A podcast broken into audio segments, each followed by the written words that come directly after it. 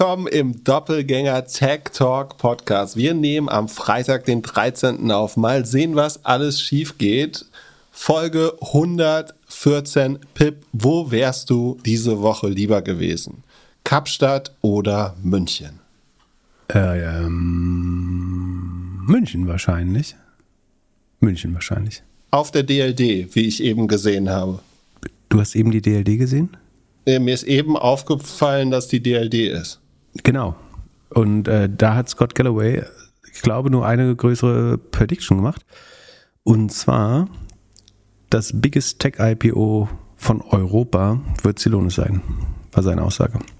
Letzte Bewertung, ich glaube, 13 Milliarden. Aha. Richtig falsch? Ja, schon möglich. Aber also ich will dagegenhalten. ganz so große Prediction ist es auch nicht, oder? Wollten die nicht schon mal ein IPO machen? Ja, haben wir schon eine Prediction-Seite? Nee, ne? Nee, natürlich nicht. Wer macht da die Fußarbeit eigentlich? Ja, ich bestimmt. Irgendwann. Sehr schön. Dann kannst du für mich auftragen, dass ich dagegen wette. Du wettest dagegen. Ah, Aber Moment, hast du einen Wikipedia-Artikel gelesen? Die wollten doch schon mal ein IPO machen. Äh, Das kann sein, ja, aber dann hat sich die Stimmung ein bisschen gedreht, nehme ich an. Und?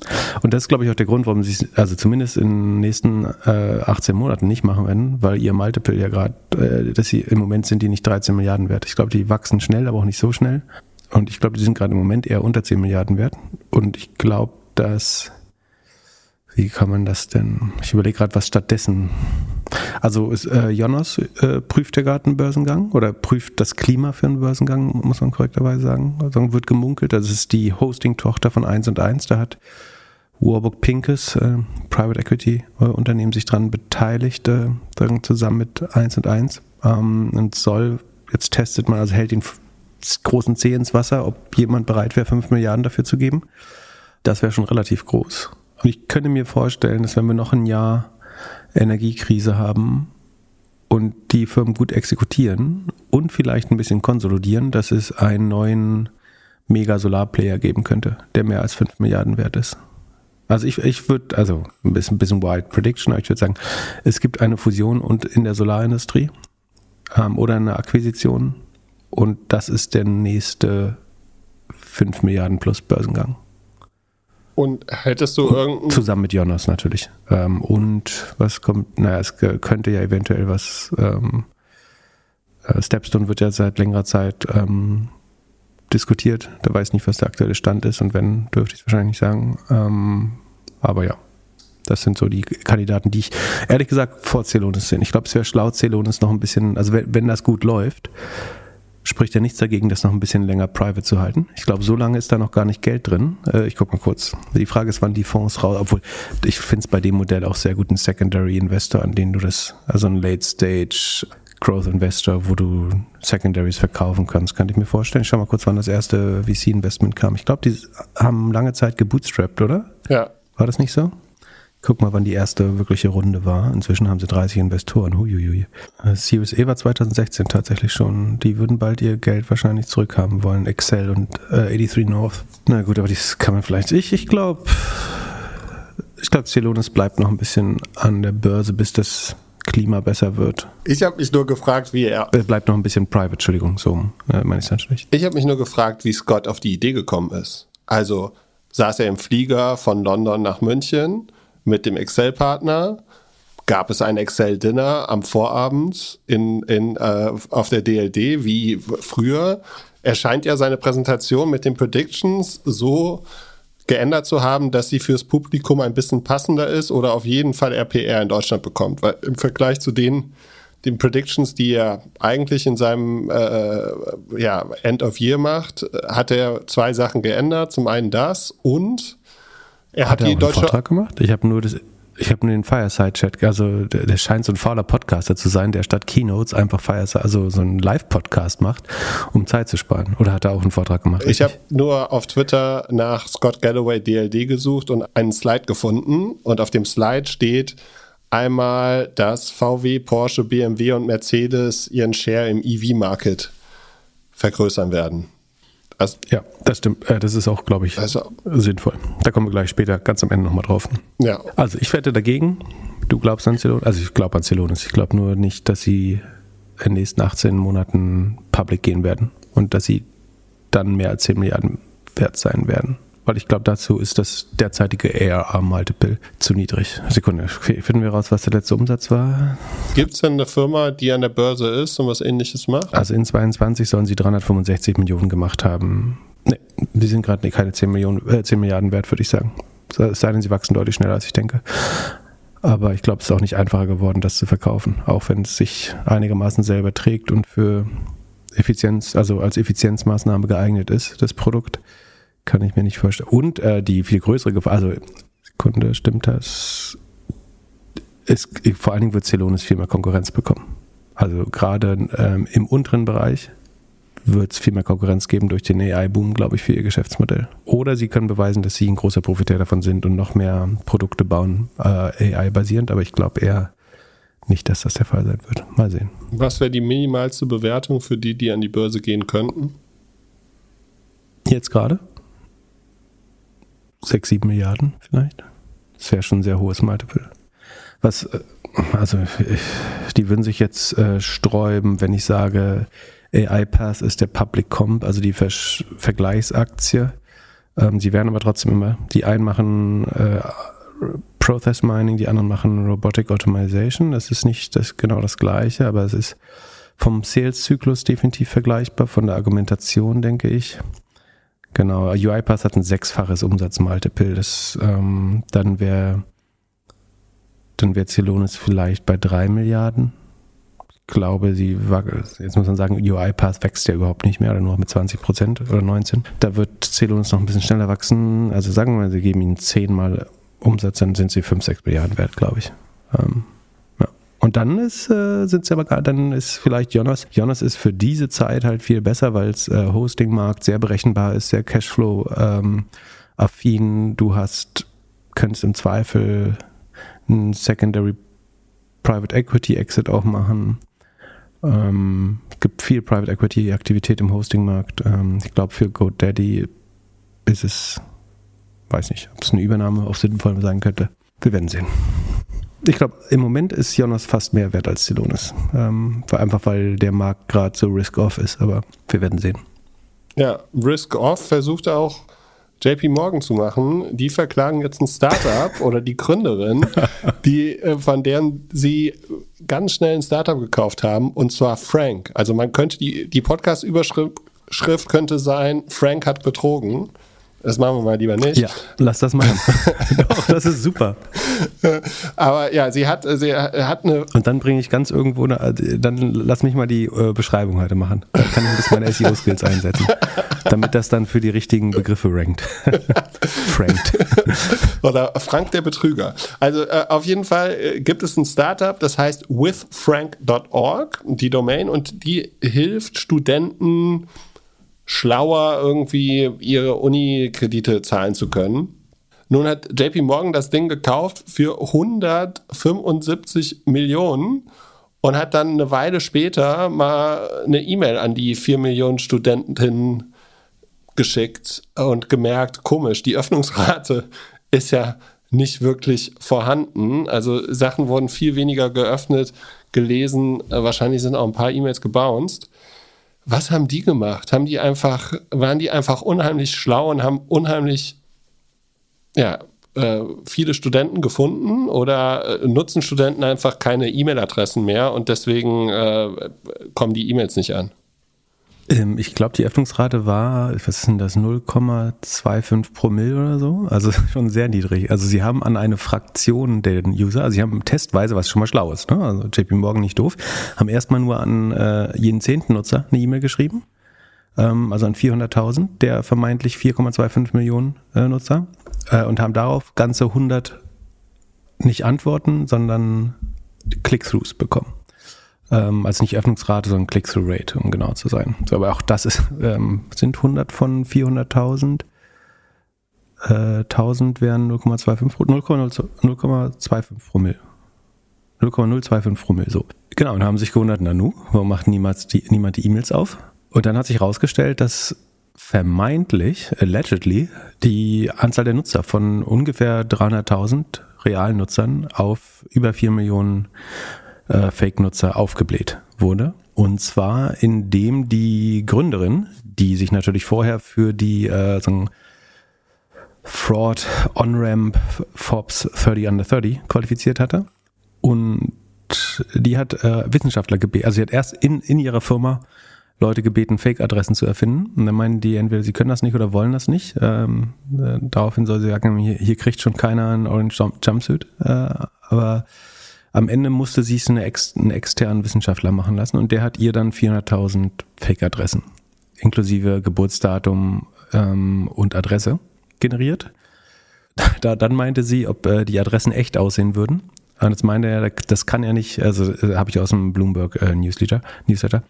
Da meinte er, das könnte er nicht garantieren. Und dann habe ich mal getestet mit GPT-3. Also GPT-3, äh, ich habe dir vorhin einen Screenshot geschickt. Also ich habe es jetzt nur mit 20 gemacht, aber die Anzahl sollte nicht das Problem sein. Ich wollte nur die äh, Sam Altman nicht arm machen. Aber ähm, GPT-3 konnte, Sekunde, aber ich kann es vorlesen. Also ich hätte das noch ein bisschen spezifizieren müssen. Es ist noch nicht perfekt, aber ich lese mal vor. Sekunde. Also Emma Williams, born January 1st, 1985, 123 Main Street, New York City. Das klingt noch sehr generisch. Dann kommt der nächste Michael Johnson. Ähm, März, 15. März 1990, 456 Park Avenue, Los Angeles. Rebecca Thompson, ähm, 22. Mai 95, äh, 789 Elm Street, Chicago.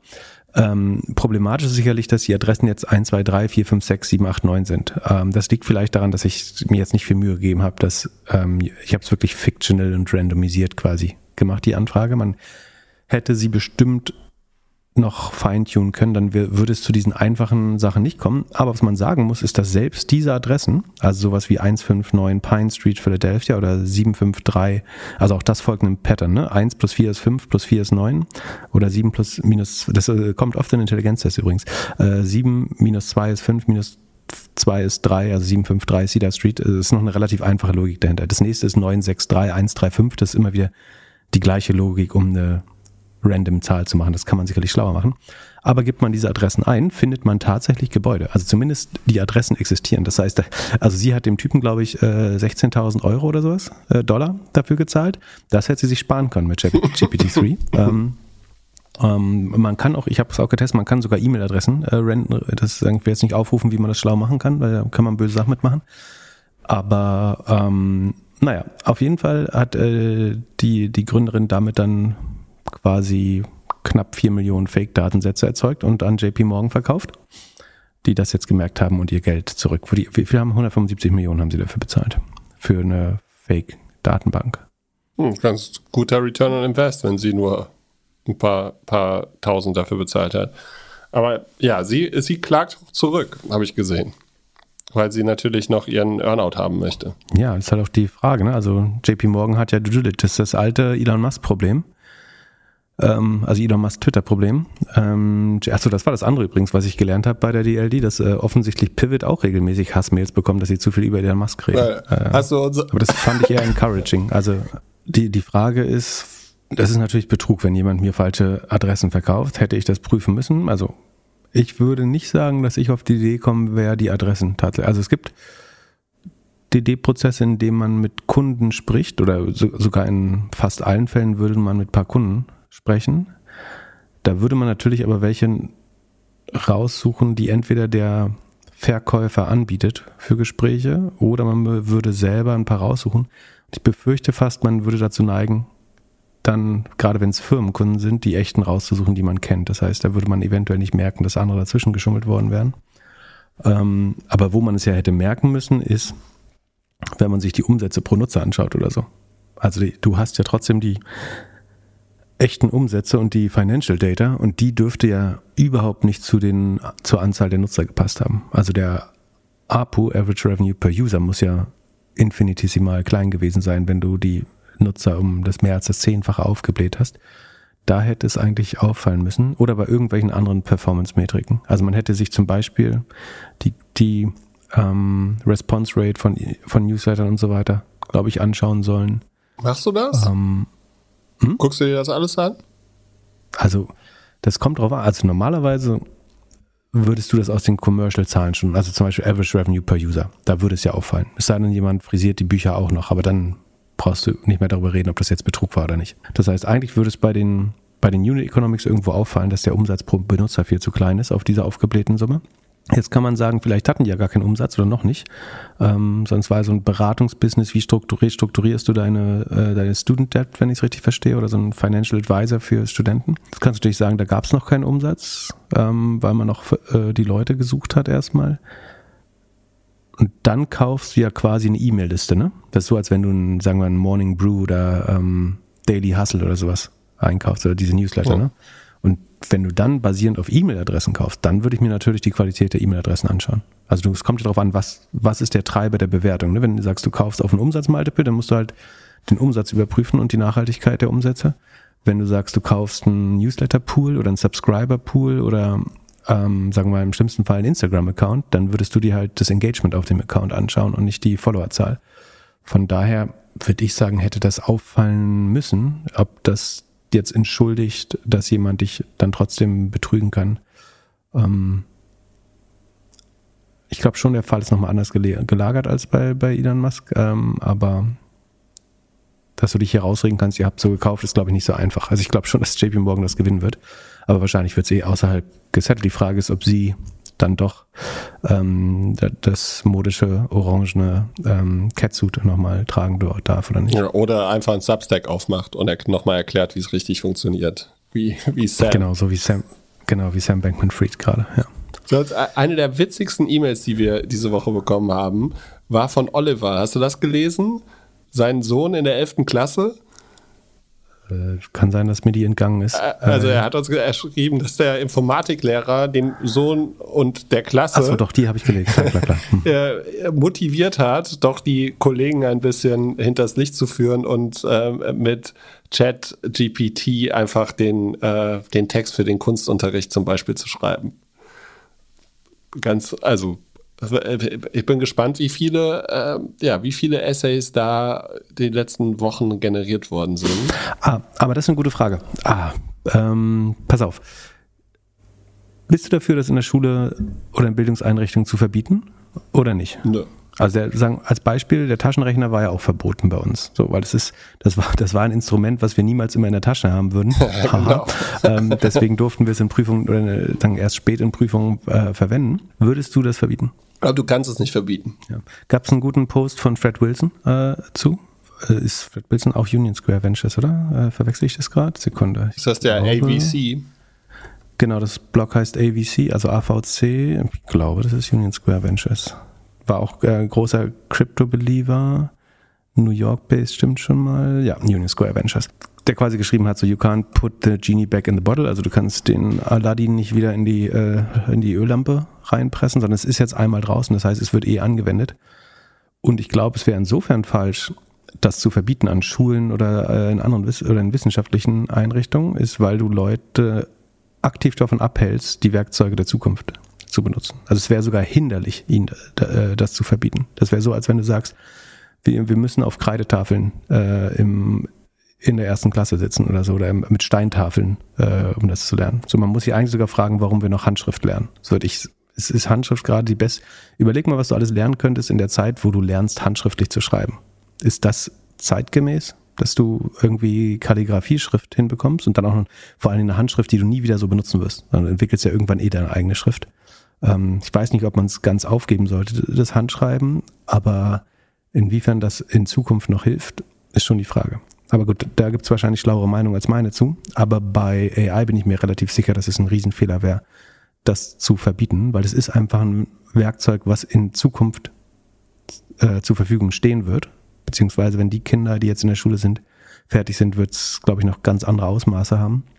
Und das zu verbieten heißt, ihnen die Mittel zu nehmen, die Werkzeuge, zu erlernen, wie man die Werkzeuge der Zukunft benutzt. Im Gegenteil, du müsstest es fördern. Ich will nicht sagen, dass man deswegen alles Herkömmliche aufgeben sollte oder so. Das wäre, glaube ich, auch übertrieben, aber ähm, AI-generierte Texte zu verbieten, ist, glaube ich, ein großer Fehler. Du kannst halt sagen, bei wenn ein, ein Werk, was du interpretieren sollst, ähm, die Zusammenfassung oder die Interpretation AI geschrieben ist, ich glaube, dann ist es die Aufgabe verfehlt fünf. Ähm, dann musst du das GPT checken, weil das war eben, der, da ist deine Aufgabe, das eben deine, deine Interpretation der Sachen zu schreiben. Dann hättest du die Aufgabe verfehlt, aber ähm, ansonsten solltest du es, glaube ich, nicht generell verbieten, sowas zu nutzen. Wir haben ja letzte Woche über ähm, den, den Kauf oder den möglichen 50% Übernahme von Microsoft da gesprochen. Ich hatte jetzt die Tage überlegt, ob man das vergleichen könnte mit YouTube. Also Google hat ja YouTube damals gekauft und da gab es doch auch zwei Gründe eigentlich, oder? Das eine war das, das äh, rechtliche, also Urheberrecht, und das andere waren die Daten für die ganzen äh, Videos. Oder gab es da noch irgendeinen dritten? Ähm, die Daten, äh, vor allem das Googles eigenes Produkt, ist selbst durch Unterstützung. Also Google hat natürlich seine horizontale Suchmaschine wieder eingesetzt, um äh, Google-Videos zu pushen, ähm, hat es aber nicht geschafft, schnell genug, wie sie es in vielen anderen Industrien geschafft haben, sich selber zum Marktführer zu küren durch die Dominanz in der horizontalen Suche. Ähm, und dann hat man entschieden, dann müssen wir es kaufen, weil ich glaube, sie gesehen haben, dass das, ich meine, es ist heute die zweitgrößte Suchmaschine der Welt. Ich weiß nicht, wie, wie groß TikTok schon ist als Suchmaschine, aber das wird wahrscheinlich bald die drittgrößte sein. Aber sie haben wahrscheinlich verstanden, dass YouTube unheimlich groß werden könnte. Und YouTube wiederum musste verkaufen, weil sie wahrscheinlich alleine den Kampf gegen die Urheberrechte äh, nicht gewonnen hätten. Ähm, glaube, aus ganz vieler, vielerlei Hinsicht äh, unheimlich schlau gewesen von Google. Google hat sicherlich verstanden, dass im hat wahrscheinlich neidisch auf den TV-Markt geschaut und sich gefragt, warum kriegt man im TV höhere TKPs als wir für Keyword Advertising, wo du ja denken musst, das ist sagen, das maximal effiziente Art, äh, Lower Funnel Traffic abzugreifen. Und warum kann man für Above-the-Line-Advertising im Fernsehen mehr Geld bekommen? Und sicherlich haben sie da verstanden, dass der Preis für Bewegtbild nochmal ein ganz besonderer ist und dass sie deswegen in Bewegtbild investieren müssen. Sie haben es ja gleichzeitig auch im Display-Netzwerk sehr stark ähm, propagiert, so mehr, mehr Video zu nutzen. Das, denke ich, waren die verschiedenen Rationen. Aber auch einfach ähm, eine Generation zu erreichen, noch früher, ähm, Distribution zu erreichen für ihre Tracking-Pixel. Ähm, ganz viele Sachen, glaube ich. Und vor allen Dingen eine Schwäche im Upper Funnel. Also das Display Network hat dabei, Network hat ein bisschen geholfen. Aber ähm, Google war halt im Lower Funnel, also wenn es darum geht, du weißt schon, was du kaufen willst, du hackst das jetzt bei Google rein. Da waren sie dominant äh, in der Online-Welt. Aber in der Generierung von, von Aufmerksamkeit waren sie äh, bei, bei Weitem nicht dominant. Und da hat YouTube, glaube ich, nochmal stark geholfen. Das so aus, aus der Hüfte die Sachen, die ich mir vorstellen könnte. Dann lass uns über LinkedIn sprechen. Du hast heute, glaube ich, ein sehr witziges Video hochgeladen und vielleicht hat es was mit der Podcast-Vorbereitung zu tun. Denn es kam eine Frage rein, wie man als Founder Associate, also ich würde sagen, das ist die Assistenz oder die linke, rechte Hand von dem Gründerteam, in der Pre-Seed-Runde am besten VCs und Angels kalt akquirieren kann. Und fragt, ähm, was aus deiner Sicht als Angel da am meisten Sinn macht. Also um zu sagen, hey, hallo, mein Name ist das, ich würde dich gerne in meinem Netzwerk haben und by the way, ich gründe gerade und suche eine Runde. Hast du, äh, wie bekommt man dich am besten über LinkedIn? Mm, also ich möchte mich erstmal verwehren gegen den Eindruck, dass das mit meinem Post was zu tun hatte. Vielleicht hat es unterschwellig äh, was getan. Tatsächlich habe ich das Katzenvideo gesehen und äh, ich habe versucht, mir irgendwas Lustiges, ich fand das Video so süß und wollte mir irgendwas Lustiges dazu ausdenken und vielleicht war es im Hinterkopf noch irgendwie drin, das kann gewesen sein. Ähm, ich lese nochmal den letzten Teil der Frage äh, vor. Also sagen, was sind quasi aus Angel-Sicht ähm, die besten Entry-Möglichkeiten, dass du tendenziell eine Antwort gibst, Termin zum Call vereinbarst. Ähm, dabei geht es hauptsächlich um den Entry. Ähm, da das Produkt recht einfach zu vermarkten ist, weil es sehr schnell wächst und frühzeitig Umsatz abwirft. Ähm, da, da muss man jetzt fragen, warum braucht es dann Venture Capital, wenn es ähm, so stark Umsatz abwirft. Aber ja, und wieso versuchst du es nicht bei der E-Mail jetzt schon zu pitchen? Habe ich mir gedacht. Also. Mir? Es ja. geht ja gar nicht um mich, oder? Ja, es geht aber generell darum. Also es ist ja offensichtlich jemand, der sich jetzt industriell damit beschäftigen soll, Business Angels zu überzeugen.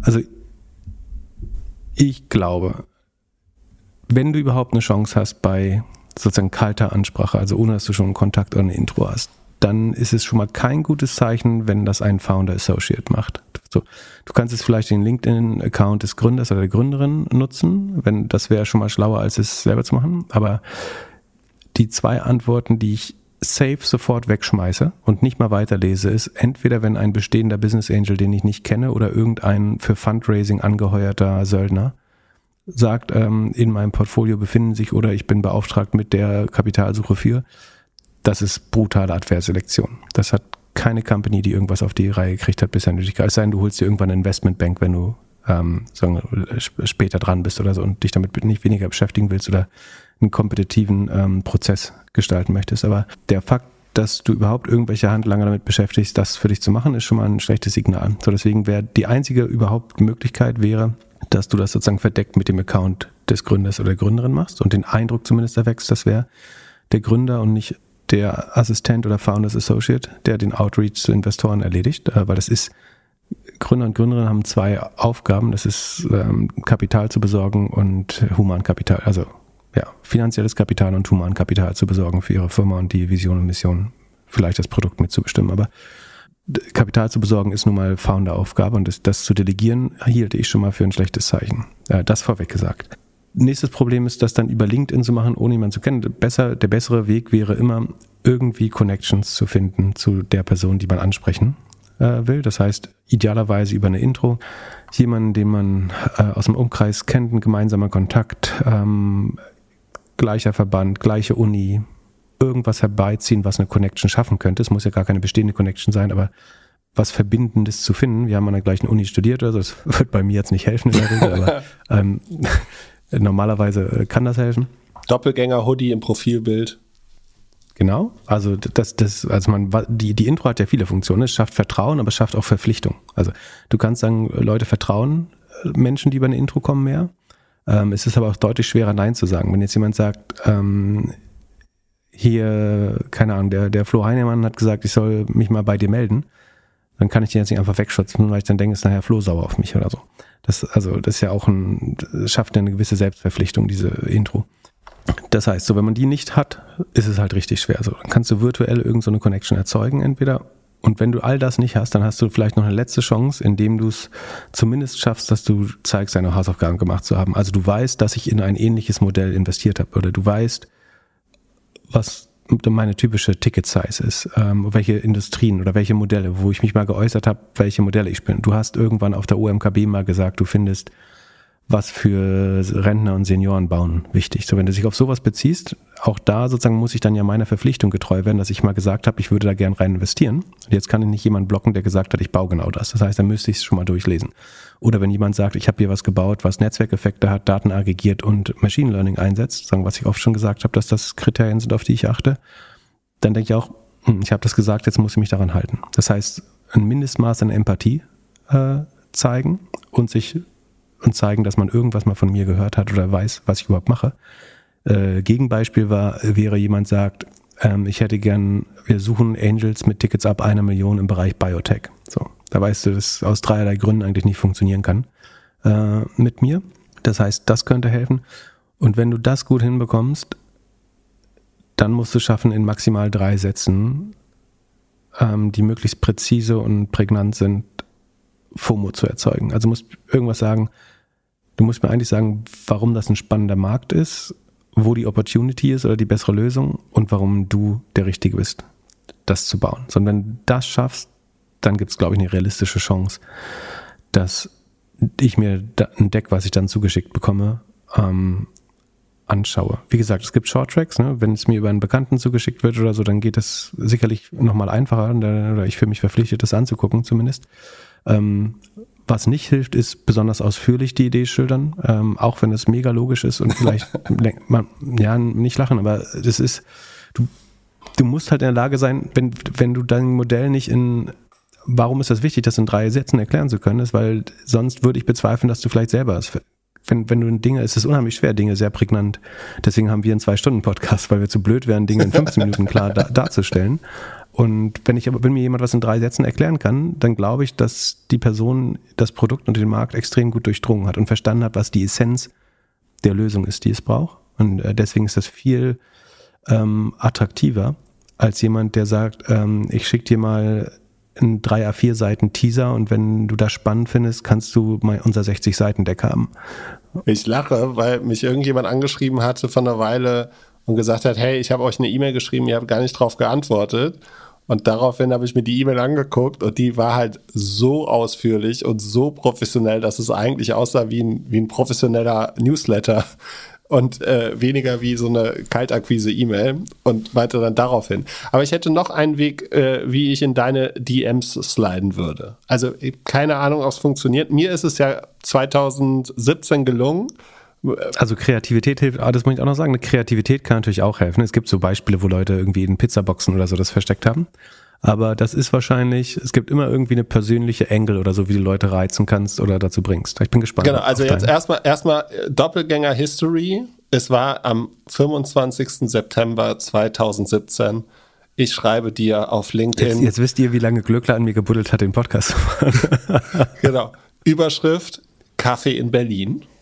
Und dann habe ich geschrieben, dass ich öfters in Berlin bin, ob er Lust hätte okay, auf einen Kaffee. da hätte ich jetzt gar aufgehört. Also bei Kaffee höre ich safe auf zu lesen schon mal. genau. Aber du hast auch das erste Mal abgesagt, aber mir dann deine Telefonnummer gegeben und dann war es um hab, dich verloren. Habe ich gesagt, leider keine Zeit genau. bestimmt, habe gerade was anderes zu tun. Super, ja. super busy hier, fliege um die Welt, Geschichte rum. ja, Versuch's nochmal in 14 Tagen. Höchstwahrscheinlich habe ich zu Hause gelangweilt gesessen und gepuzzelt, hatte nur keinen Bock, dich zu treffen. genau. Aber also, falls... Wie hast du es dann geschafft? Also, ihr, ihr, könnt sagen, regelmäßig versuchen, mich im Bordbistro der Deutschen Bahn abzufangen. Das ist eigentlich die beste Möglichkeit. Da habe ich Zeitüberhang. Genau. Ähm, bin sozial leicht geöffnet. Ähm, sagen, je, je, nachdem, wie spät es wird. Und ja, das ist genau, am, be am, besten direkt mit zwei Bier im Bordbistro an deinen Tisch setzen. Das hilft auch. So, so haben wir uns getroffen. Genau, so ging, so wurde dann, wurde dann die Beziehung ein bisschen, ein bisschen privater. Mit Westermeier habe ich Planking im ICE, glaube ich, sogar mal gemacht. Echt? Du? Ja. Im Gang so. Aber ich weiß auch nicht warum. Ich weiß nicht mehr er warum. hat geplankt und du hast die Zeit gemessen wahrscheinlich. Nee, wir haben beide geplankt, glaube ich. Oh, das würde ich sehen. Ich erinnere mich noch an, an, an diesen harten Teppich. Äh, wie, der hat zwei Tage später noch am Ellenbogen geklebt. Gut, aber ich glaube, wie man dich, wie man dich bekommt, ist, wenn man einfach dreimal einen sehr smarten Kommentar unter einen deiner Posts setzt dann hast du dich schon so gewöhnt. Man hat dich noch nicht angefreundet, man ist noch nicht mit dir verbunden, aber man hat schon dreimal so einen sehr smarten Kommentar unter deinen LinkedIn gesetzt. Und dann. Genau. Also Engagement-Lakaien, äh, Stiefellecker und andere Peasants äh, wünsche ich mir unbegrenzt natürlich. ja, und dann, dann kommt die Anfrage und ein kurzer Text. Aber der Text kommt erst, nachdem, nachdem du das Gesicht akzeptiert hast äh, oder die Anfrage akzeptiert hast und das Gesicht, das Bild kennst du ja schon, weil du gedacht hast, das war ein smarter Kommentar. Genau, also äh, es gibt zum Beispiel Leute, die pitchen in der Doppelgänger-Community ab und an was äh, zu mir und ich würde sagen, die Wahrscheinlichkeit, dass man eine Antwort bekommt, ist deutlich höher als auf LinkedIn. Ja, das stimmt. Also den, den Schritt zum Beispiel zu machen aber der Unterschied ist eben auch, dass viele Leute ja gar nicht so gezielt vorgehen. Also du merkst ja in der Ansprache, dass sich die Arbeit gar nicht gemacht wird. Ähm, und es ist auch okay, man soll das probieren. Das macht jetzt LinkedIn nicht, nicht schöner als Produkt für mich leider.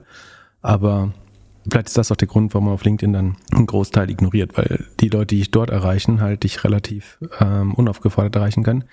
Wenn jemand den Doppelgänger-Server gefunden hat, dann weiß ich ja schon mal, dass er sich grundlegend damit, also mit mir auseinandergesetzt haben muss und vielleicht ein Gefühl dafür hat, ob das wirklich passt wenn er mir dann sein Nahrungsergänzungsmittel pitcht.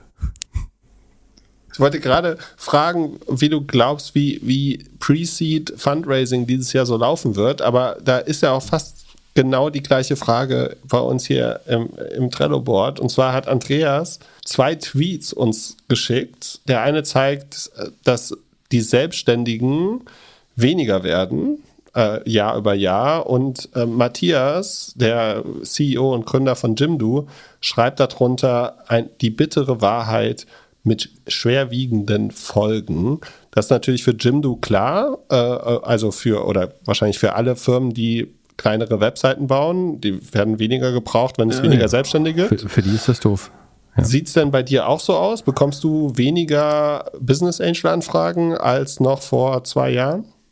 Also ich glaube, jetzt werden es wieder mehr werden, ehrlich gesagt, äh, wenn es mehr Entlassungen gibt. Also ich gehe davon aus, dass äh, nicht viele, aber marginal eben schon mehr Leute gründen, weil sie einen gut bezahlten Job vielleicht verloren haben und es jetzt nicht mehr gegen so eine teure oder gegen so hohe Opportunitätskosten setzen müssen quasi. Wenn du irgendwie mit 300.000 Gehalt irgendwo sitzt, ist natürlich schwer zu gründen. Ich glaube, also zu dem Statement, dass das ganz schlimm ist, wie ich mag das überhaupt nicht, den selbstständigen Anteil als stellvertretend für Startup zu nehmen. Wenn man danach ginge, wäre nämlich Angola die Startup-Hauptstadt der Welt äh, oder Chile. Ähm, da gibt es eine schöne Studie, Sekunde, ich gucke mal, ob ich die finde. Global Entrepreneurship Monitor. Der sagt dann, Angola ist mit 40 Prozent, glaube ich, der Leute, die schon mal gegründet haben, auf eins. Der Fehler ist natürlich, dass Leute da aus schierer wirtschaftlicher Not irgendwie Gemüse vom Bauern zum Markt tragen oder so. Oder ein Einzelunternehmer in der Landwirtschaft, ein Auftragsunternehmer ist nicht angestellt. Und einer der Gründe, warum Deutschland so eine niedrige äh, Gründerquote hat, ist, dass, dass es lange Zeit so eine gesunde Wirtschaft gab und die unheimlich, und genauso ist es in den USA eigentlich, ähm, die einfach eine riesen Jobmaschine ist und sehr viele gut bezahlte Jobs generiert. Ähm, auch viele, die nicht gut bezahlt sind, aber es, wenn du nicht super risikoaffin bist, gibt es in Deutschland keinen Grund zu gründen, weil du kannst eigentlich mit einem, wenn du sozusagen talentiert bist und gut ausgebildet, kannst du es halt sehr weit auch in einem Corporate-Job bringen. Das ist die Wahrheit. Und deswegen ist der Anreiz zu gründen einfach niedriger in Deutschland. Und deswegen ist er so hoch in Angola, weil du nichts zu fressen bekommst, auf Deutsch gesagt, wenn du nicht äh, selbstständiger wirst. Deswegen halte ich die selbstständigen Quote für nicht repräsentativ. Ähm, ehrlich gesagt. Und ich glaube, ein Teil des Problems ist, dass, wenn du so willst, es uns zu gut ging in Deutschland äh, und deswegen wenig Leute gründen. Ein Teil ist wahrscheinlich auch, dass gewisse Trends gibt, dass Einzelhandel zum Beispiel immer mehr corporate wird. Also der Tante Emma Laden oder die vielen kleinen einzelnen Markthändler oder so haben es wahrscheinlich relativ gesehen schwerer. Restaurants werden von den Sitzplätzen eher größer. Also viele Jobs, die früher typische selbstständigen Jobs waren, oder sagen wir Fleischer oder Bäcker. Das waren ja, muss man sich vorstellen, früher alles selbstständige äh, Berufe, würde ich denken, überwiegend. Und du kannst heute kein selbstständiger Fleischer mehr sein, weil das, die Gesetze die äh, regulativen Auflagen so, so, groß gehalten werden, dass es fast unmöglich ist, eine Privatschlachterei aufzumachen. So, weil, ähm, deswegen gibt es so viele Großschlachtereien, deswegen gibt es ka kaum noch selbstständige Schlachter, weil du eigentlich die, die Hygieneauflagen nicht erfüllen kannst. So, ähm, das gleiche hast du wahrscheinlich bei Bäckereien, wo es nur noch Ketten- und Großbäckereien gibt und so weiter. Also das, das erklärt, glaube ich, zum großen Teil den langfristigen Trend, warum es weniger Selbstständige äh, gibt. So, das ist jetzt noch nicht das gleiche wie Startups, glaube ich, obwohl ich finde, einen geilen Bäckerei, einen Café oder sowas oder Fleischerei zu öffnen, ist genauso ähm, spannend, vielleicht auch wie ein, wie ein Startups, wenn, wenn solange er das glücklich macht und man äh, Kunden glücklich macht. Genau, von daher kann ich mit der Aussage insgesamt gar nicht so viel antworten. Hattest du auch eine Frage dazu gestellt? Ähm, aber ich finde das unterkomplex zu sagen, dass die selbstständigen Quote in Deutschland sinkt, ist per se was Schlechtes. Das halte ich für undifferenziert, ehrlich gesagt.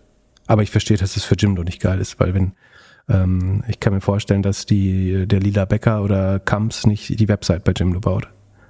Ja, äh, und für dich als Angel könnte ich mir schon vorstellen, dass sich einiges ändert, aber losgelöst so, davon. Dann, genau, das war die, die andere Frage ist so, ich glaube schon, dass jetzt eher mehr Startups gegründet werden. Ähm, es gibt auch unheimlich viel Appetit noch, dass Leute investieren wollen in Seed Funding. Äh, also da hat es nie aufgehört, glaube ich. Oder im Gegenteil, die Leute sind, glaube ich, super bullish in Pre-Seed, Seed, ähm, günstige Series A-Runden oder Seed Extensions äh, zu investieren. Echt? Glaubst ähm, du nicht, dass die Leute eher gucken müssen, dass sie ihre bisherigen Investments vielleicht nochmal bridgen müssen? Ja, aber das sind ja nicht die gleichen Fonds zwangsläufig. Ähm, es könnte sein, aber also an der Bridge teilnehmen kostet wahrscheinlich mehrere Millionen oder hunderttausend. Äh, ein Pre-Seed-Investment zu machen kann deutlich günstiger sein, selbst für ein VC. Oder ist in ja, einem ähnlichen Rahmen oder günstiger.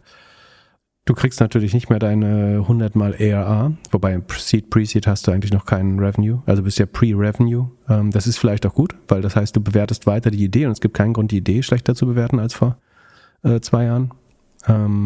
Obwohl die Exit-Multiples natürlich eine Rolle spielen, aber ähm, ich glaube, der Unterschied ist nicht so groß. Ich glaube, ja, die Frage ist, findest du jetzt, ist, ist das jetzt gut für Deutschland, dass Leute gefeuert werden und deswegen Startups aufmachen? einerseits schon, andererseits ist es schon auch gut, wenn alle Jobs haben und ähm, sie haben ja nicht nur bei reichen Corporates gearbeitet, sondern vielleicht auch schon bei, bei Startups oder so. Aber prinzipiell haben wir so wenig Startups, das stimmt schon auch. Nur das an der selbstständigen Quote festzumachen, finde ich nicht äh, unterkomplex, wie gesagt. Ansonsten äh, laut Global, oh, ich guck mal, ähm, kann man bei Statista bestimmt auch so nachschauen. Äh, Statista, was sagen die? Die sagen jetzt Startup Rate, wie ist das definiert? Sekunde. Ach nee, es kommt auch aus dem Global Entrepreneurship äh, Monitor, da ist Chile mit 20% auf 1, vermute ich ähnliches Problem oder dass sie irgendwie Krypto wenig reguliert sind. USA immerhin 11%, das ist echt gut. Ähm, China 5,3, ungefähr die Hälfte. Deutschland 3,1 ungefähr. Aber in Amerika hast du doch auch die ähnlichen Probleme, dass jemand halt Uber-Fahrer ist und nicht äh, Taxi, angestellter genau. Taxifahrer. Genau. Würdest du nach Anzahl der Selbstständigen gehen, wären die USA natürlich ein tolles Land, weil Leute Uber-Fahrer sind alle. Ähm, und die, die ja, Leute sind ja bei uns, bei uns, oft weder selbstständig noch irgendwas, weil sie in sehr komischen ähm, Konstrukten angestellt werden, auch oft. Ähm, würdest du schätzen, in die selbstständige Rate ist in Indien oder Deutschland höher? Ja, Indien. Und wie, zweimal höher, dreimal höher? Fünfmal höher? Nee, ist 0,1 Prozent höher. Also Deutschland ist 3,1, Indien 3,2 ähm, zum Beispiel. UK 5,2, Südkorea relativ hoch, 8,2 hätte ich nicht gedacht. Kanada 8,7, Brasilien 10 Prozent. Ja, man müsste sich eigentlich eher anschauen, wie viel schnell wachsende Companies schaffen es zu einer gewissen Größe.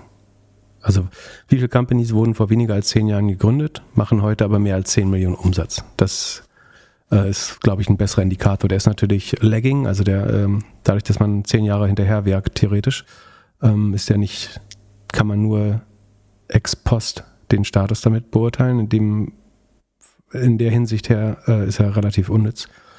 Äh, wie könnte man das kurzfristiger machen? Gar nicht so einfach. Können es natürlich machen. Wie viel haben es nach fünf Jahren zumindest, zumindest auf zwei Millionen geschafft oder so? Wobei, da gibt es ja dieses schöne Figma-Beispiel, ne, die, ich glaube, acht Jahre kaum Umsatz gemacht haben, auch erstmal. Oder sehr, sehr spät ein Late Bloomer waren und spät erst Umsatz gemacht haben.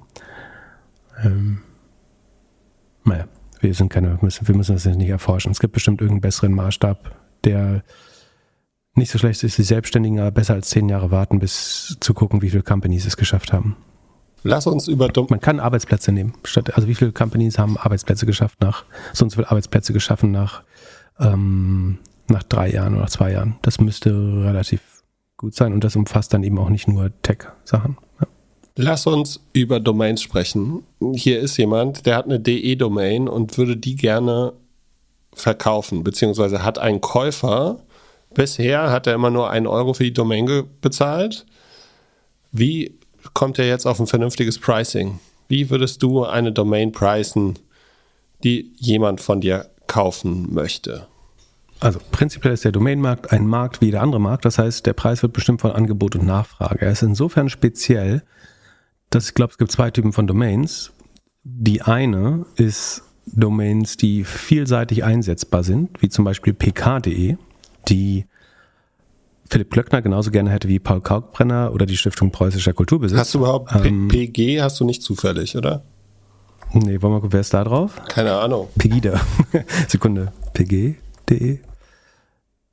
Ähm, ist noch nicht vergeben. Die hätte ich gerne. Also noch nicht geschaltet Moment. zumindest. Wo? Also frei ist sie, ne, frei ist sie nicht, aber äh, sie ist nicht in Benutzung. Wenn du Glück hast und der braucht gerade Geld. Okay, Pio, hörst du das? Kannst du mir die bitte besorgen? Danke. Genau. Also es gibt vielseitig einsetzbare wenn du kredit.de hast oder auto.de. Bei auto.de gibt es unheimlich viele Interessenten oder bei Einfamilienhaus.de oder Fertighaus.de. So.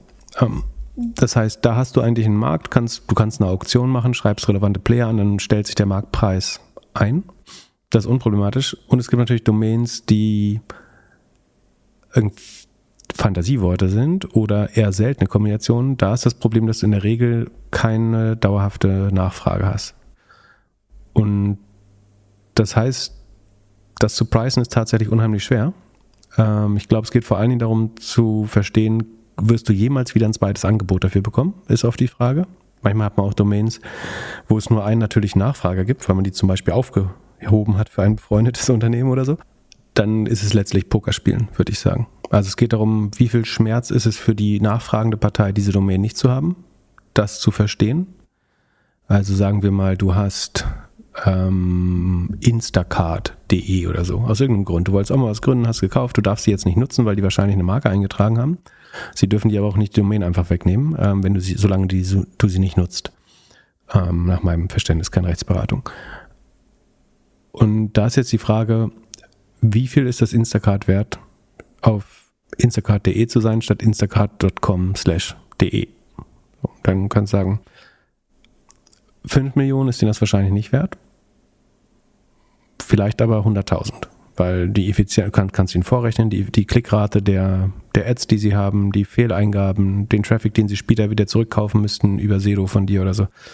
Ähm, also es ist letztlich Poker. Es gibt keine gute, du kannst, also wenn da Traffic drauf ist auf der Domain, das vermute ich bei dieser hier aber nicht, die da als Beispiel genannt wurde, die wir nicht sagen dürfen. Wenn Traffic drauf ist, kann man das natürlich den Cashflow des zukünftigen Traffics berechnen oder so. Aber am Ende ist es Pokern.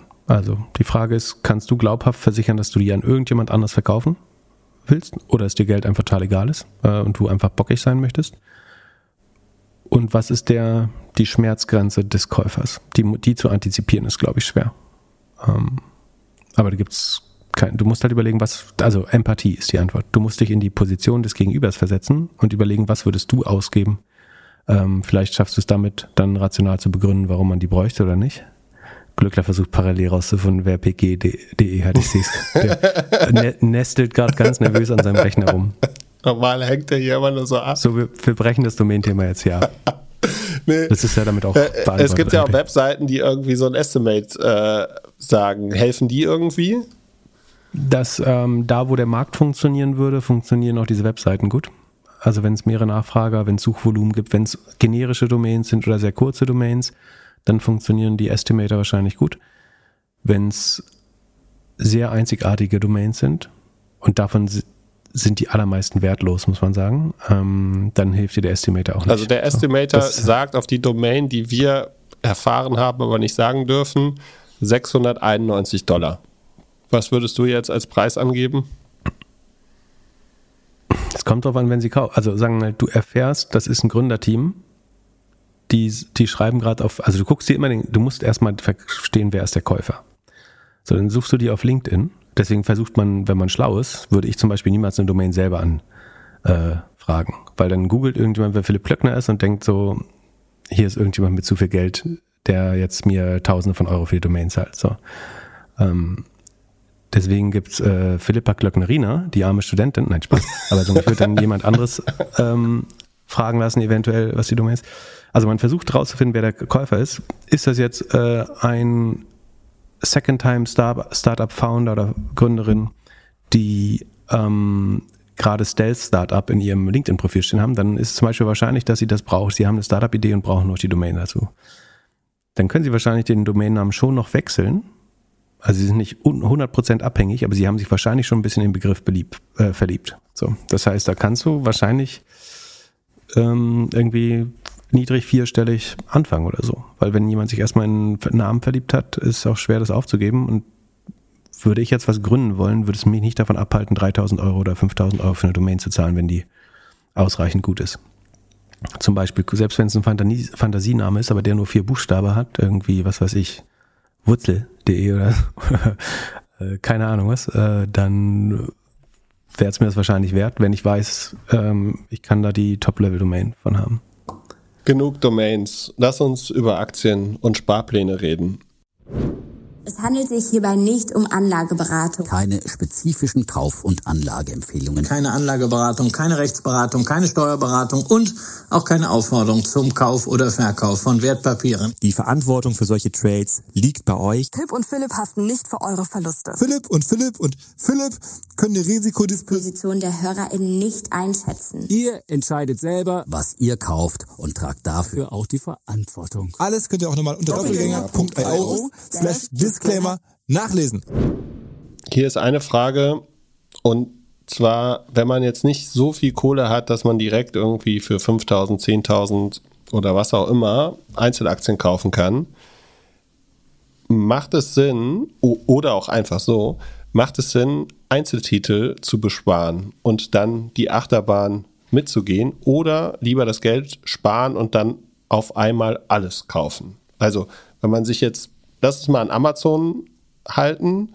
Wenn es jetzt letztes Jahr gewesen wäre, wäre es ja sinnvoller gewesen, nicht zu besparen und am Ende des Jahres einmal das gesparte Geld voll in Amazon zu setzen. Wer weiß schon, wie die nächsten zwölf Monate werden. Das wäre jetzt Timing und Stockpicking. Ja. Das ist nochmal eine andere. Aber, ja. aber es, geht, es geht so ein bisschen um Stockpicking, also Einzelaktien und Sparplan. Was ist da deine, was ist da dein Gedankengang? Besparst, du besparst ETFs, oder? Besparst du auch einzelne Aktien?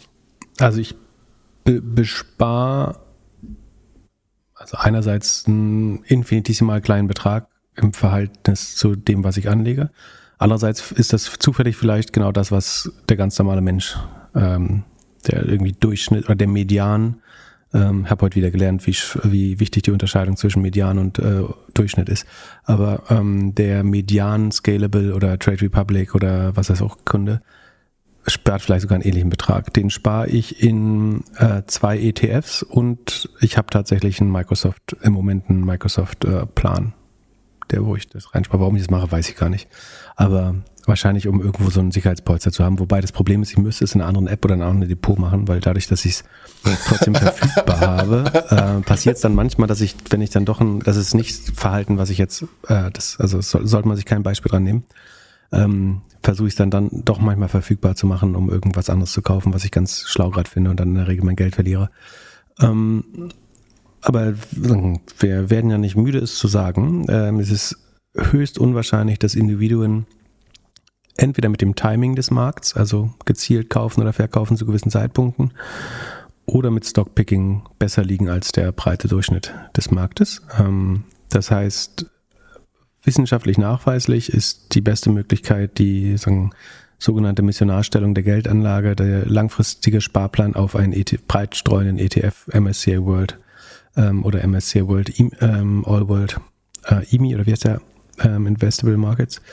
Ähm, gibt es verschiedene Produkte und es gibt eigentlich für jemanden, der sich nicht mit Aktien beschäftigt, keine viel bessere Strategie. So, wenn man glaubt, man hat irgendwie relevantes Wissen oder man macht das wirklich Spaß, ähm, sich zu Unternehmen zu informieren und man hat vielleicht auch eine gewisse Grundkenntnis oder ist dabei, die zu erlangen, dann spricht man auch nichts dagegen, mit einem kleinen Teil des Geldes Einzelaktien zu kaufen. Ähm, je größer die Aktien sind, desto eher kann man vielleicht, man kann ja zum Beispiel so, so wie ich sagen, dass man zwei Sparpläne auf ähm, breitstreuende Indizes macht und ein auf ein Unternehmen, an das man besonders glaubt, zum Beispiel in Microsoft oder in Amazon. Prinzipiell wird die Volatilität da immer höher sein als beim breitstreuenden Index.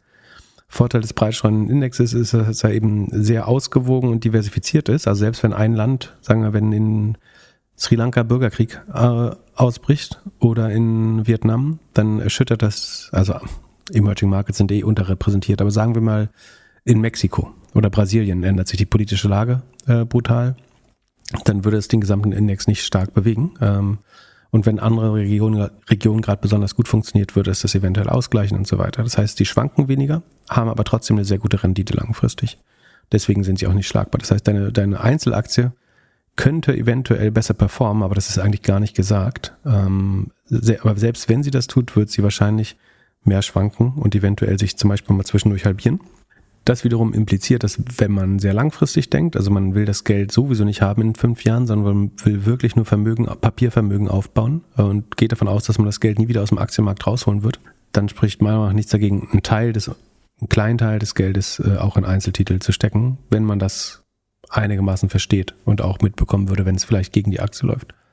Aber ähm, es gibt keinen Grund, das zu empfehlen weil höchstwahrscheinlich liegt man damit immer schlechter als der Markt. Die Empfehlung wäre immer, sofern man überhaupt von Empfehlung sprechen könnte, ähm, also das, was wissenschaftlich am ehesten belegbar ist, ist, dass es das Schlauste wäre, keine einzelne Aktie anzufassen, kein Timing zu machen, sondern das Geld, was man für Aktien übrig hat, zum, immer zum jetzigen Zeitpunkt in Aktien zu investieren und alles, was verfügbar wird über die Zeit, über einen Sparplan da reinzustecken und dabei so breit wie möglich streuende Produkte zu nehmen mit möglichst niedrigen Gebühren, also idealerweise unter 0,4 oder noch besser unter 0,2 ähm, Prozent Total Expense Ratio, was so die, die besten Vanguard, ähm, State Street oder äh, Amundi oder BlackRock, iShares, was da alles die Produkte sind. Ich habe da keine Präferenz, aber man sollte sich die Gebühren anschauen und die langfristige Performance.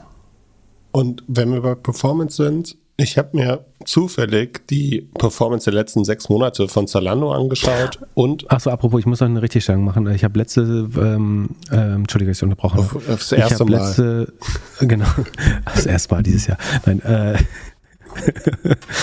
ähm, ich habe letztes Mal gesagt, dass äh, da haben wir über Biotech geredet und ich meinte, dass äh, selbst Holdings wie Baby Biotech den Markt nicht signifikant aus, outperformen. Ähm, das stimmt auf Sicht des Aktienkurses, aber ich wäre im Leben nicht auf die Idee gekommen, dass Baby Biotech tatsächlich eine sehr attraktive Dividende zahlt und ähm, inklusive dieser Dividende, äh, die mir unbekannt war, vielen Dank für Leute, die mich darauf hingewiesen haben, ist es tatsächlich, ähm, haben die den Markt gut outperformt, äh, sowohl den Nasdaq Biotech als auch den äh, Gesamtmarkt. Von daher, wer auf Biotech setzen will und breit streuen will und nicht das Fähigkeit, die Fähigkeit hat, selber zu picken, der könnte sich das anschauen. Ist auch keine Empfehlung, aber ich muss zumindest korrigieren, dass das äh, ein besonders schlechter Performer gewesen wäre. So, und nun zu meiner Frage. Wieso performt die Zalando-Aktie in den letzten sechs Monaten so anders wie About You?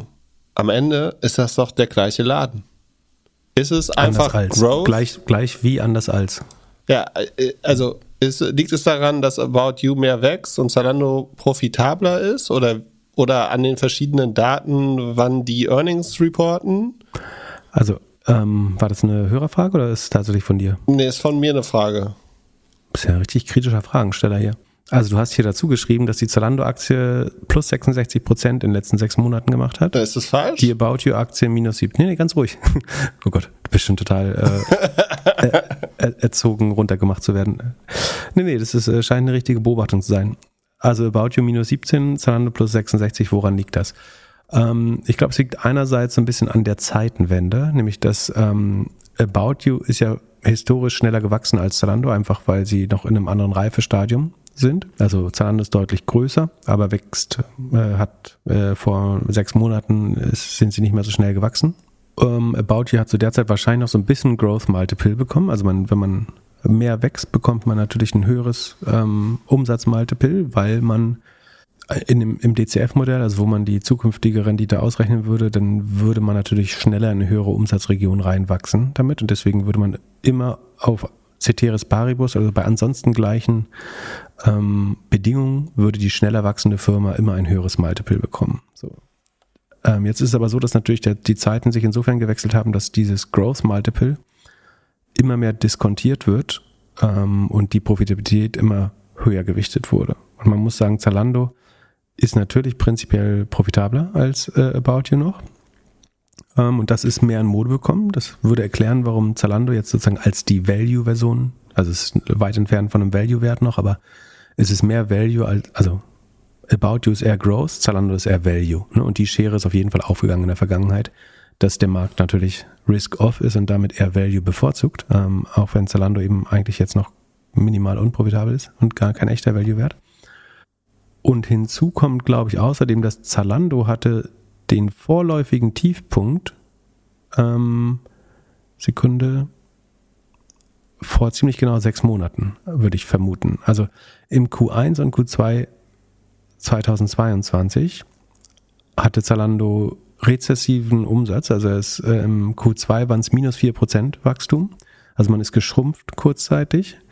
Und im Q1 hat man auch das erste Mal seit langem wieder deutlich negative minus 3% EBIT-Marge gemacht oder operative Marge gemacht. Äh, EBIT, EBIT äh, und Cashflow war minus 21% brutal ähm, sogar. Also man hatte ein denkbar schlechtes ähm, Quartal oder Zeit vor sechs Monaten. Und relativ gesehen dazu haben sie sich erholt. Also sie sind nicht mehr so unprofitabel. Sie sind fast break-even äh, im letzten Quartal. Das die neuen Zahlen fürs Q4 kennen wir natürlich noch nicht. Ähm, die Marge hat sich etwas erholt und man wächst, man hat auch wieder auf Wachstum gedreht. So, das heißt, relativ gesehen hat sich Zalando in der Zeit verschlecht, äh, verbessert. Ne? Sie hatten eine sehr schlechte Phase im Q1, Q2. Jetzt, wir wissen nicht, wie es Q4 wird. Es kann natürlich auch wieder schlechter werden, aber vom Trend her sieht es eigentlich so aus, als wären sie schon wieder auf dem aufsteigenden Ast. Und deswegen macht es Sinn, dass sie als ähm, teilweise Cashflow-positives Unternehmen, Sekunden letzten vier Quartale sind sie noch Cashflow-positiv, ja? Sind sie natürlich mehr im Zeitgeist der aktuellen Zeit drin und ihre Zahlen haben sich eher verbessert von einem, so ein von so einem Tiefpunkt und einem Schockergebnis. Und bei About You ist es insofern anders, dass die noch relativ schnell gewachsen sind, äh, bis Sekunde. Ja, bis auch so vor bis ins Q2, wobei die ein ab, abweichendes ähm, Geschäftsjahr haben. Und deren Zahlen haben sich einfach jetzt zuletzt nochmal deutlich äh, verschlechtert. Plus, dass die, ähm, die Liquiditätssituation auch nochmal ein bisschen eine, eine andere ist.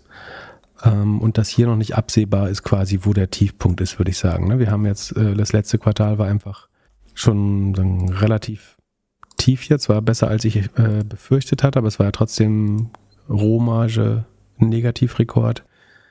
EBITDA relativ schlecht äh, immer noch. Und die Frage ist, und kreuzt sich das jetzt erneut? Also ich von, wird von hier aus About You oder Zalando besser performen? Hm, Habe ich jetzt nicht genug Arbeit oder will ich mich jetzt gar nicht zu äußern, ähm, ehrlich gesagt. Ähm, das könnte man eher nach den Zahlen, Zahlen vielleicht nochmal überlegen, wie es jetzt dann in 23 weitergeht, weil dann hätten die beide ihr Jahr abgeschlossen einigermaßen. Ähm, Im Moment bleibt Zalando ja noch die Zahlen schuldig. Aber das würde ich sagen, ist der Grund. Also Zalando hatte schon so eine Art Tiefpunkt, vorläufigen Tiefpunkt, muss man immer sagen. Und ähm, ja, das About. You ist eher noch so im, im Landslide-Modus, wobei sich der sicherlich auch irgendwann umdrehen wird. Ne? Das könnte, ich glaube, im nächsten Quartal wird es noch schwer wegen der hohen Inventories, das haben wir letztes Mal ja gesagt, aber ab Mitte des Jahres könnte zum Beispiel dann, aber das ist jetzt viel Glaskugelei. Glaskugelei ist auch gut, aber ja. Erklär, erklärt das deine Frage? Perfekt, perfekt. Und man sieht es genau, wenn man, wenn man Zalando sich ein Jahr anschaut, dann ist es auch minus 37 Prozent. Also die haben tatsächlich in den letzten sechs Monaten wohl recht gut performt. Seit IPO, das haben sie, glaube ich, irgendwo mal präsentiert auch ähm, zuletzt. Lustigerweise ist jetzt nicht mehr dabei gewesen. Ähm, ich glaube, dass seit dem IPO hatte About You die meisten Player outperformed eigentlich. Aber ich kann mir vorstellen, dass es jetzt zuletzt nicht mehr so war. Ich glaube, es war irgendwann noch mal in den Slides drin. Vom Börsenkurs? Mhm. Okay.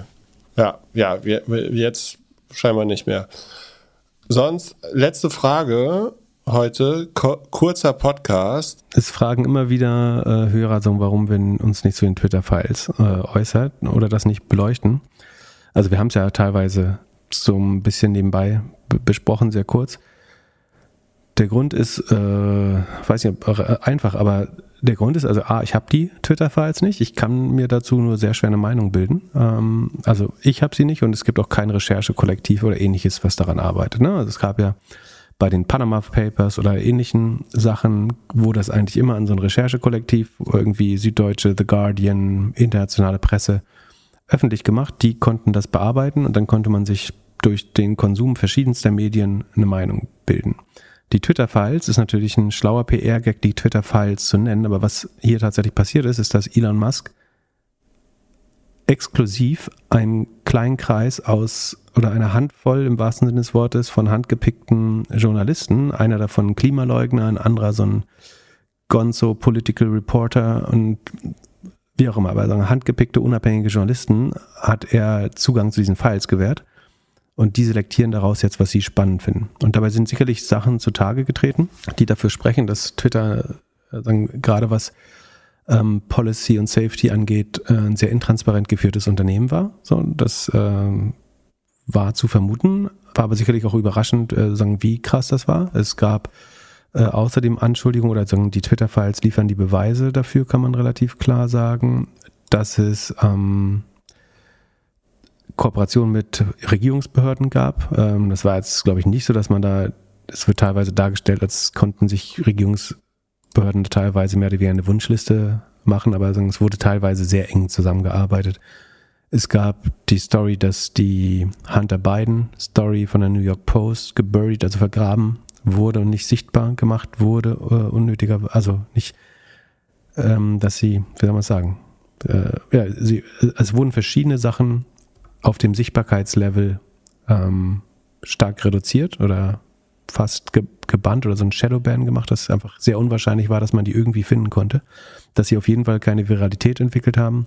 Ich glaube, die Begründung war, dass es gleichzeitig Intelligence, also es gab, wie sagt man, geheimdienstliche Informationen, dass die Russland versuchen wird, die US-Wahl zu beeinflussen. Ähm, damit wurde es begründet, ob das, ob man deswegen darauf hätte hören sollen oder nicht, äh, möchte, möchte ich gar nicht sagen, ehrlich gesagt. Ich glaube, es ist unheimlich schwer, diese Entscheidung zu treffen. Das ist schon mal das Erste, was man sagen muss. Ich bin mir relativ sicher, dass genauso schwere Entscheidungen, ich weiß gar nicht, ob sie schlecht oder gut getroffen werden, ist auch schwer zu beurteilen, aber man muss sich ja vorstellen, seit Elon Musk am Bruder ist, werden genauso schwere Entscheidungen getroffen. Und äh, wir haben genauso viel Intransparenz jetzt, glaube ich. Ich habe das nicht das Gefühl, im Moment ist es so, dass sobald Elon Musk irgendwas juckt, werden im Nachhinein die Regeln so angepasst, dass irgendwelche Leute ausgeschlossen werden auf der Plattform. Jetzt mal ein bisschen polar oder ja, polarisierend ausgedrückt. So, dann kann man sagen, das ist transparent, weil die Regeln gelten für alle, aber die werden so ein bisschen ex post ähm, geschaffen, um das, was Elon Musk äh,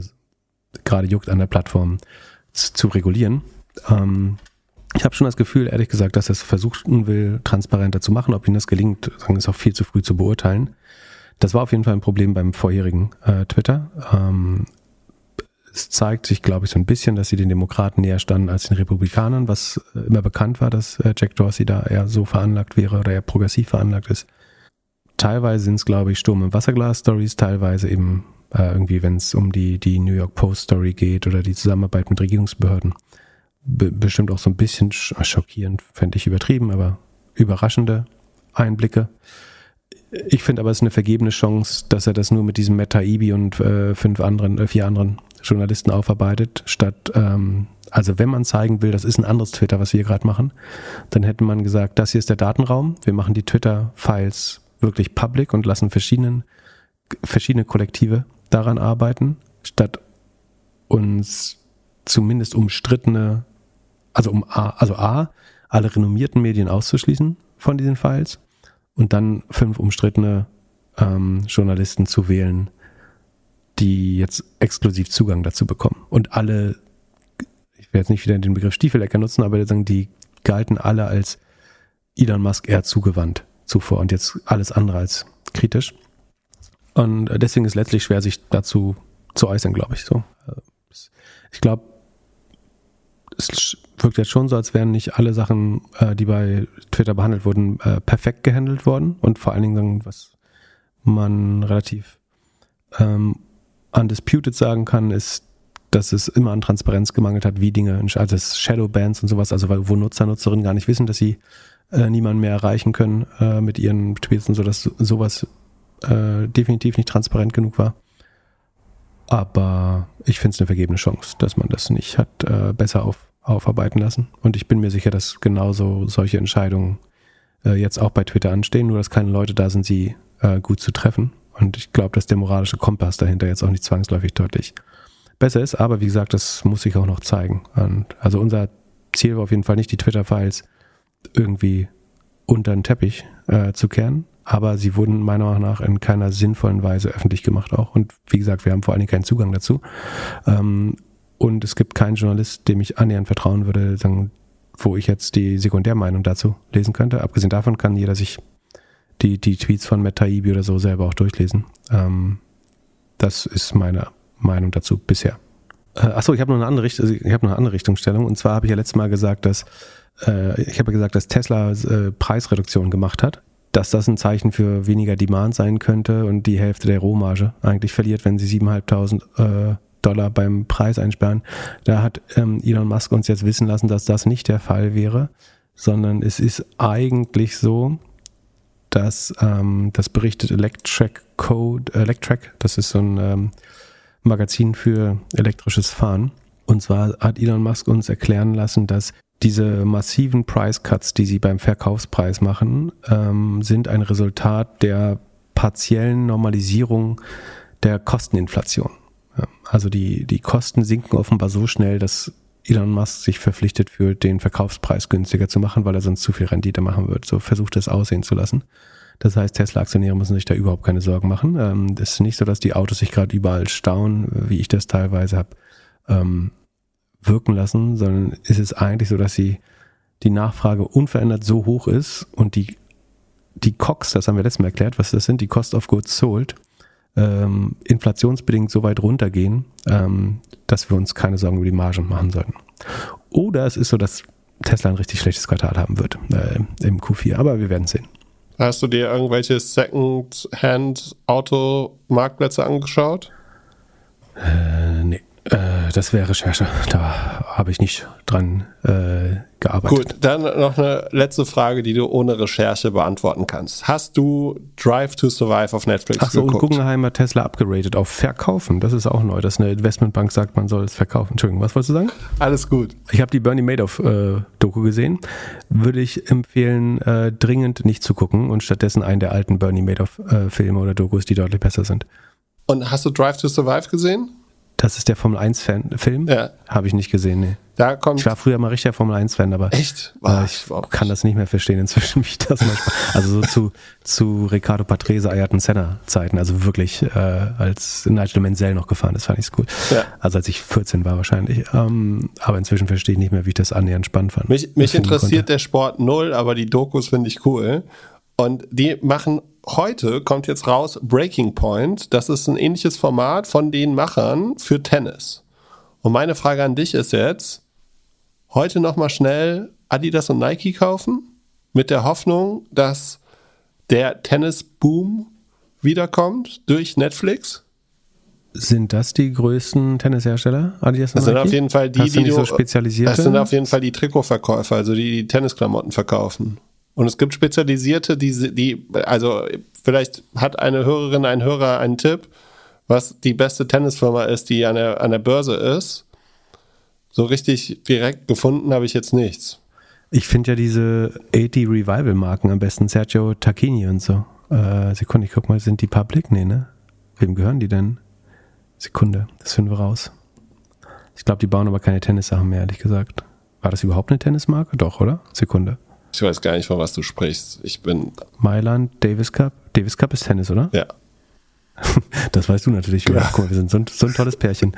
Ähm, Sekunde, aber wer ist hier die Mutter? Sekunde, das Business. Oh, die waren bankrott, waren bankrott 2007, 2008 von einem ähm, Chinesen gekauft. Sind die immer noch chinesisch owned? Ja, krass. Reebok? Ist Reebok nicht Tennis auch?